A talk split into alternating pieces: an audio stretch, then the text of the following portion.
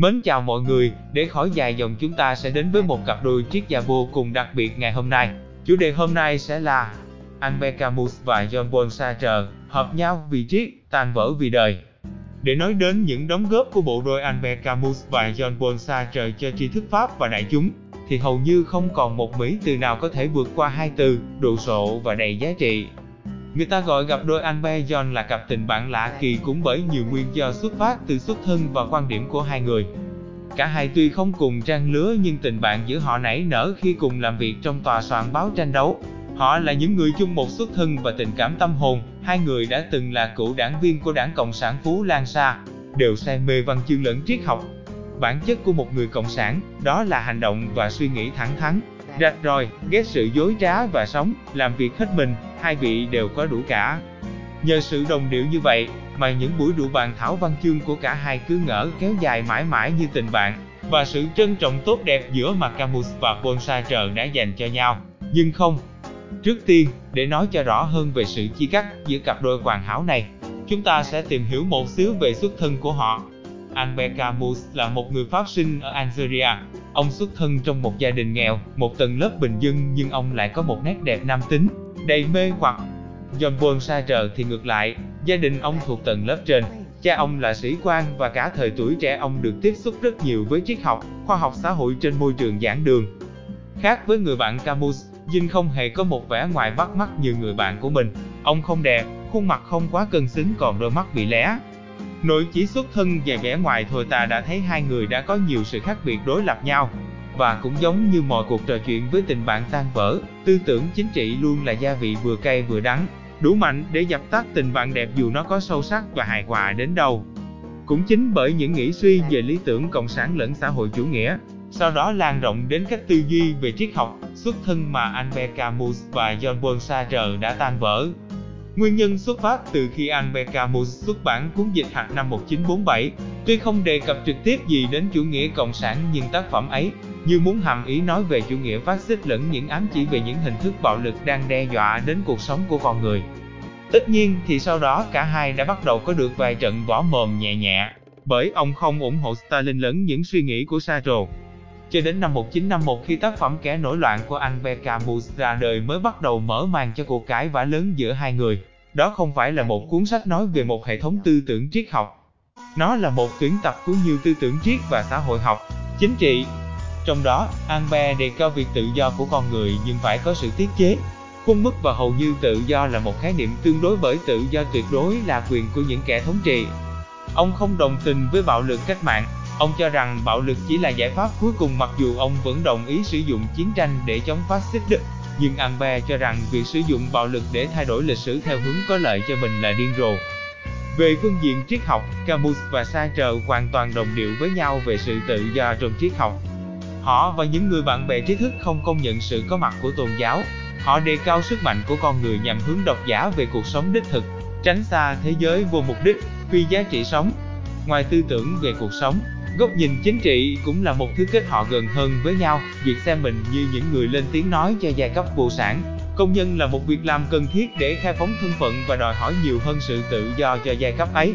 Nhưng mọi sự cũng sẽ không có gì ghê gớm nếu đệ tử của Sartre, Francis Johnson không khích bác anh Camus trên tờ báo Modern tham nặng nề, và Johnson lại là đệ tử của anh Camus. Sau sự việc đó, anh Camus hồi âm bày tỏ sự không hài lòng và ngụ ý rằng Sartre đang chơi trò ném đá giấu tay. Sartre buộc phải lên tiếng trả lời, nhưng dường như đã không kiềm chế được mình, ông nói với giọng điệu lịch sự nhưng mỉa mai và khinh mạng. Trời ơi, Camus, sao anh trịnh trọng thế và để dùng một chữ của anh, sao anh tầm phao thế? Nếu anh đã lầm, nếu cuốn sách của anh chỉ chứng minh một cách đơn giản sự không thông thạo triết học của anh, nếu nó chỉ là một mớ kiến thức thu lượm vội vã, học lỏm, nếu anh lý luận không đúng lắm. Nếu những tư tưởng của anh hời hợt và tầm thường, quả thật tôi không dám khuyên anh đọc cuốn hữu thể và hư vô. Việc đọc sẽ gây hiểm hóc cho anh, anh ghét những khó khăn tư tưởng. Có lẽ, Albert Camus sẽ cảm thấy chạnh lòng với những điều mỉa mai trong bức thư trả lời của Sartre. Bởi ông nhấn mạnh sự khó khăn trong tri thức là điểm yếu của Camus. Nó không khác gì nói lái rằng việc tiếp cận với những tinh khoa phức tạp chỉ có tầng lớp tri thức, được đào tạo chuẩn chỉnh như Sartre mới có thể tiếp cận. Trong khi đó Camus xuất thân từ tầng lớp bình dân, việc đọc những ấn phẩm của Hút sao với ông trở nên khó khăn. việc đánh vào xuất thân, địa vị một cách sâu thẳm như vậy, làm Albert không muốn trả lời, nhưng sâu trong trái tim ông đã chịu tổn thương. John ưa thích triết học và tri thức của người Đức bởi ông đã có quá nhiều thời gian được học và đào tạo dưới môi trường này. Ông thấm nhuần tư tưởng và tinh thần Đức trong khi Albert yêu thích triết học Hy Lạp và Plato. Bởi để hiểu tại sao hai người lại có sự tranh cãi nảy lửa giữa hai người, thì cũng nên hiểu một chút về chính kiến của John Paul Sartre. Ông là một người cực tả và ủng hộ hết mình chủ nghĩa Marxist. Ông cho rằng tự do tuyệt đối vẫn có thể giành lấy được, và nó phải trải qua bạo lực cách mạng để có thể giải phóng tất cả giai cấp bị chèn ép khỏi xiềng xích. Bởi ông cho rằng tự do và công bằng hoàn toàn luôn là giấc mơ của chủ nghĩa xã hội. Albert siêu tự do nhưng ông sợ hãi trước sự tự do kiểu Liên Xô. Nó không phải là sự tự do đích thực, nó không còn là một đất nước đúng của những lý tưởng cộng sản. Trong khi xa trời chiến đấu cho chủ nghĩa cộng sản, ông tán thành việc sử dụng bạo lực cách mạng cho những mục đích cao cả. Sự chia rẽ giữa hai người bạn là một cú giật gần của truyền thông. Lê Tâm Mode tờ báo do chính xa trời biên tập, đăng một bài phê phán cuốn kẻ nổi loạn, có lượng bán ra tăng 3 lần. Cả hai tờ Le Monde và Luxa Master tường thuật mệt nghĩa cuộc đổ vỡ của cả hai. Khó mà tưởng tượng sự mâu thuẫn của giới tri thức lại thu hút sự chú ý của công chúng đến mức ấy. Nhưng qua cuộc bất hòa ấy công chúng mới cảm nhận rõ những mông lung về tư duy chính trị của chính các học giả, và cả quần chúng ở phương Tây vào thời bấy giờ. Chủ nghĩa cộng sản lớn mạnh, những người cánh hữu tư bản gặp quá nhiều khó khăn để có được sự ủng hộ của dân chúng. Châu Âu và cả thế giới vừa bị quả bom mang tên lý tưởng kiểu phát xít quét qua. Quá nhiều làn sóng tư tưởng đến dồn dập trong một giai đoạn rất ngắn khiến cho nhiều tư duy, những lập luận bị đảo lộn. Đâu là cái giá của công bằng? Đâu là cái giá của tự do?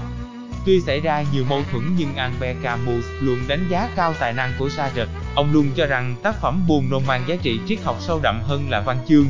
Nhưng chuyện khâm phục chỉ là vấn đề khác. Sự khác nhau về ý thức hệ, về định nghĩa tự do khiến cho Albert khó mà đứng chung một chiến tuyến với Sartre.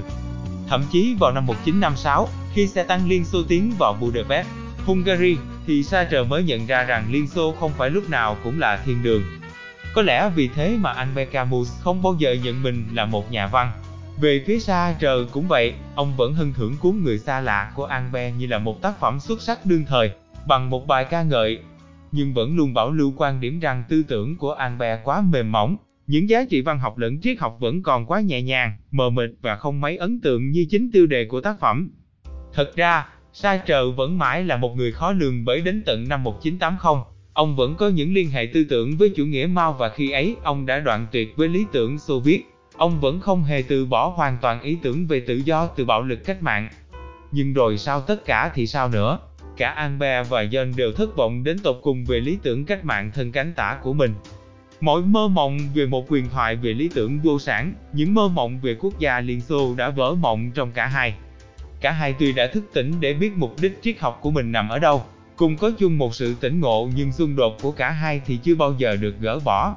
Tình bạn của Albert Camus và John Paul Sartre tuy là những sự trân trọng tài năng nhất định nhưng luôn có nhiều điều kẹn cửa nhau. Camus luôn luôn khẳng định mình không là một nhà văn hiện sinh bởi không muốn đứng chung một chiến tuyến tư tưởng giống Sartre. Năm 1957, Albert nhận giải Nobel thì năm 1964 Sartre được xướng tên ở Nobel văn học.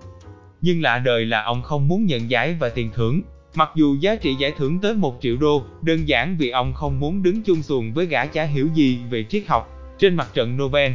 Một tình bạn vừa đẹp bởi sự đồng điệu và trân trọng nhau, vừa mệt mỏi bởi những cuộc cãi vã và quái dị bởi cách mà họ tránh xa nhau. Năm 1960, khi Camus qua đời vì tai nạn xe hơi, Sartre là người có mặt và có một bài tưởng niệm về người bạn của mình. Trong bài tưởng niệm, ông cũng thầm tán thành những tư tưởng của Albert rằng anh tiêu biểu cho con người đạo đức, tác thành tác phẩm, có lẽ độc đáo nhất trong văn học Pháp. Không những vậy, Sartre còn ngỏ lời sẵn sàng giúp đỡ cho vợ con của người bạn quá cố. Kể từ sau năm 1968, nền văn học của chúng ta không có nhà văn nào có thể thay thế được Sartre và Camus. Dạo qua một loạt những điều thú vị của số audio kỳ này, chúng ta cũng biết được tình bạn vừa đẹp vừa rắc rối của anh Camus và John Paul Sartre. Các bạn có thích số này không? Nếu có thì hãy đón xem thêm một yếu tố nữa khiến cả hai cách xa nhau nhé. Và mình hứa rằng số sau sẽ vô cùng thú vị đấy, còn đến đây chúng ta đã hết rồi. Hẹn gặp mọi người vào lần sau.